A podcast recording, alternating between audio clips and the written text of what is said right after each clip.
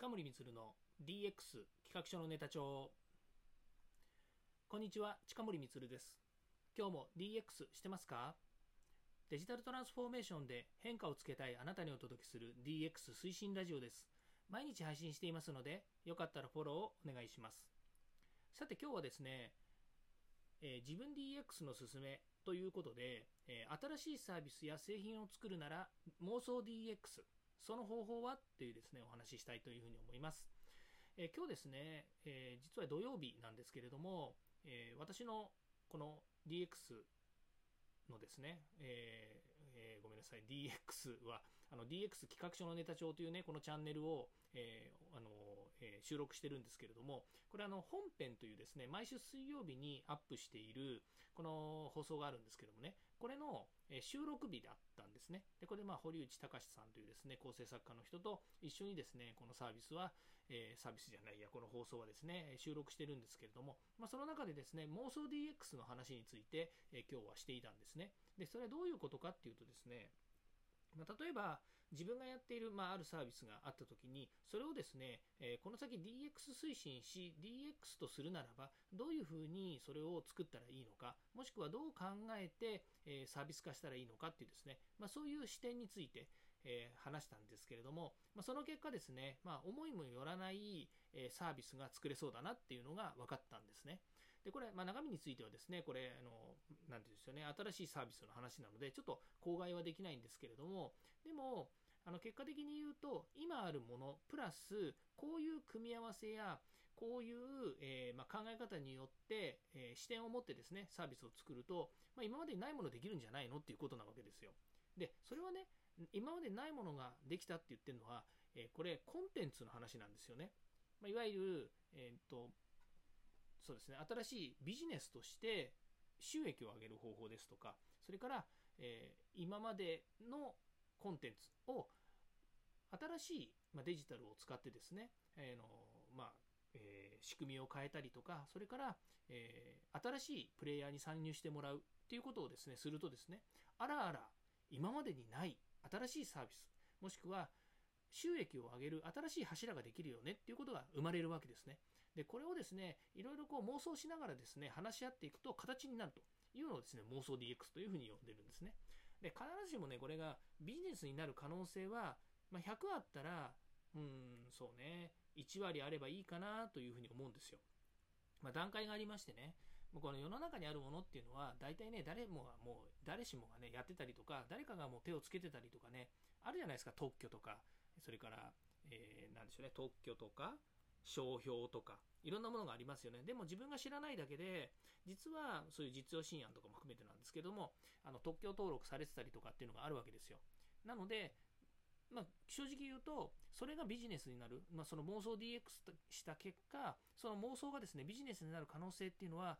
100%あるわけじゃないんですね。でもゼロではないわけです。ですからその妄想 DX が妄想ですね、どれだけやっぱりやってきたかっていうことで、その切り口とか視点というものは変わってくるわけですね。これは常日頃から言っている、やはりそのイノベーションですね。このデジタルトランスフォーメーションのトランスフォーメーションするって言った時のイノベーションの視点であるとか、コストダウンの視点であるとか、またはね、生産性向上の視点というもの、そういったいろんなですね、えー、見方、それから考え方、こういったものを組み合わせることによって、え、妄想 DX が成り立つんですよね。例えば、ドラえもんの本の中に出てくる、こうね、今まで考えたこともないような新しい社会の中で使われる製品、それからサービス、こういったものが20年前、30年前だったら、もう本当に妄想だったかもしれないですよね。でも、例えばタケコプターの話にしても、ね、ドローンというものが出てきてね、これが、えー、まあ、世の中、まあ、ね、ビジネスになって、商売になって、もしくは、えー、皆さんのですね、生活に便利になるっていうものになってる可能性があるわけですね。可能性どころじゃないですよね。なってるわけですよ。で、そうした時に、ね、あの、ヘルメットの上にプロペラくっつけて飛ばしたらね、なんだよ、首が回っちゃうじゃねえか、みたいなね、首が回っちゃうとか、胴体が回っちゃうじゃないかなんていうね、そういった物理的に、えー、ね、こう、言うような話ではないんですよね。それで話の腰を折るようなものではないんです。当時としてみれば妄想妄想した結果ああいったねあのタケオプターみたいなものができたということでそれがね今の世の中になってそれが実現しているわけですよね。あある意味実現しているわけです。ということなのでこれから先の世界ね、えー、どんな妄想をしてもね、どうせあるんだよ、なんて思わずにね、えー、自分たちでこれを考えたら、こんなことができるんじゃないか、もしくは、こういうことに取り組んでみると、新しいサービスができるんじゃないか、製品ができるんじゃないかっていうことについてね、どんどんどんどん推進してほしいなというふうに思います。まあ、それが私の言う妄想 DX。で、その、えー、妄想するためにはどうしたらいいかっていうとですね、実は方法があるんですよ。これはね、もう、これはね、これはもう本当にね、蔵出しです。なんだその蔵出しって。よくわかんないですね。えー、方法をお知らせします。それはですね、そういうことを考えられる人たちと会話をすること。もしくは、常日頃そんなことをね、あの、バカみたいなことを言っているような人たちと、バカみたいって思わずに会話をすること。まあ、そうするとですね、どんどんそのね、えー、新しいアイディアとか、突拍子もないことがね、生まれてきます。で、これは別に、あの、その人が、そのね、突拍子もないことを言う人が素晴らしいとかそういうことを言ってるんではなくて、自分に持ってない考え方とか、自分にはね、えー、まあ、およそ、えっ、ー、と、普段考えないよねと思うような発言をしているような人たちっていうのは、新しい切り口を持ってる可能性があるわけですよ。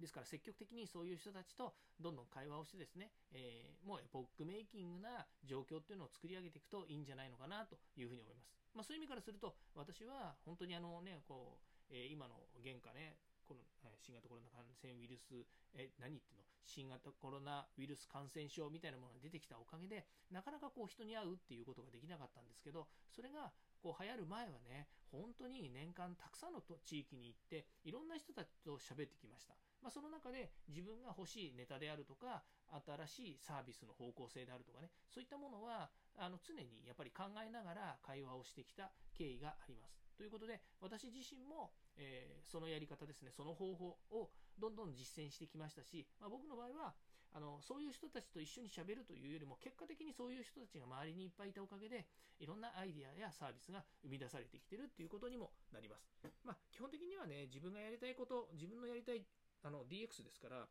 僕がやりたいビジョンとか目的っていうものがあって、それにまやっぱり合う形のものじゃないとなかなかね、えー、ビジネスとしてやっぱりやろうとは思わないわけですよ。僕もね、やっぱりこうビジネスをやっていて、えー、やりたいこととやりたくないことっていうのはやっぱりあるわけですよね。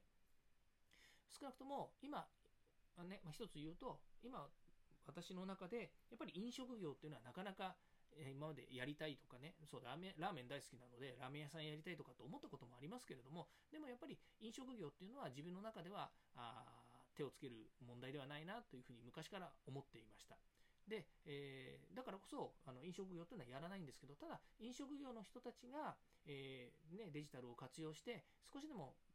プラスになるようなこと、あのそのね、えー、と会社が良くなるっていうことでお手伝いができるんだったら飲食業ももう、えー、積極的に手伝いますよということはあるんですけども、自分が飲食飲食の、えー、まあ、飲食業だけじゃないですね、飲食に関わるあの仕事に就こうと思ったことは、あのこれまでやっぱりないですよね。まあそういうことなので、自分が、もう私がね、やりたいビジネスとか、やりたい方向性のものっていうのがあって、その中でやっぱり妄想 DX を繰り返していくっていうことが重要になります。ちょっと長くなりましたけれども、今日は、えー、自分 DX のすすめ、新しいサービスや製品を作るなら妄想 DX、その方法はという話を、えー、させていただきました。はい、今日もここまで聞いていただきましてありがとうございました。また次回もですね、えー、DX に役立つ話題やネタを提供していきます。よかったらいいねやフォロー、コメントお願いいたします。近森光でした。ではまた。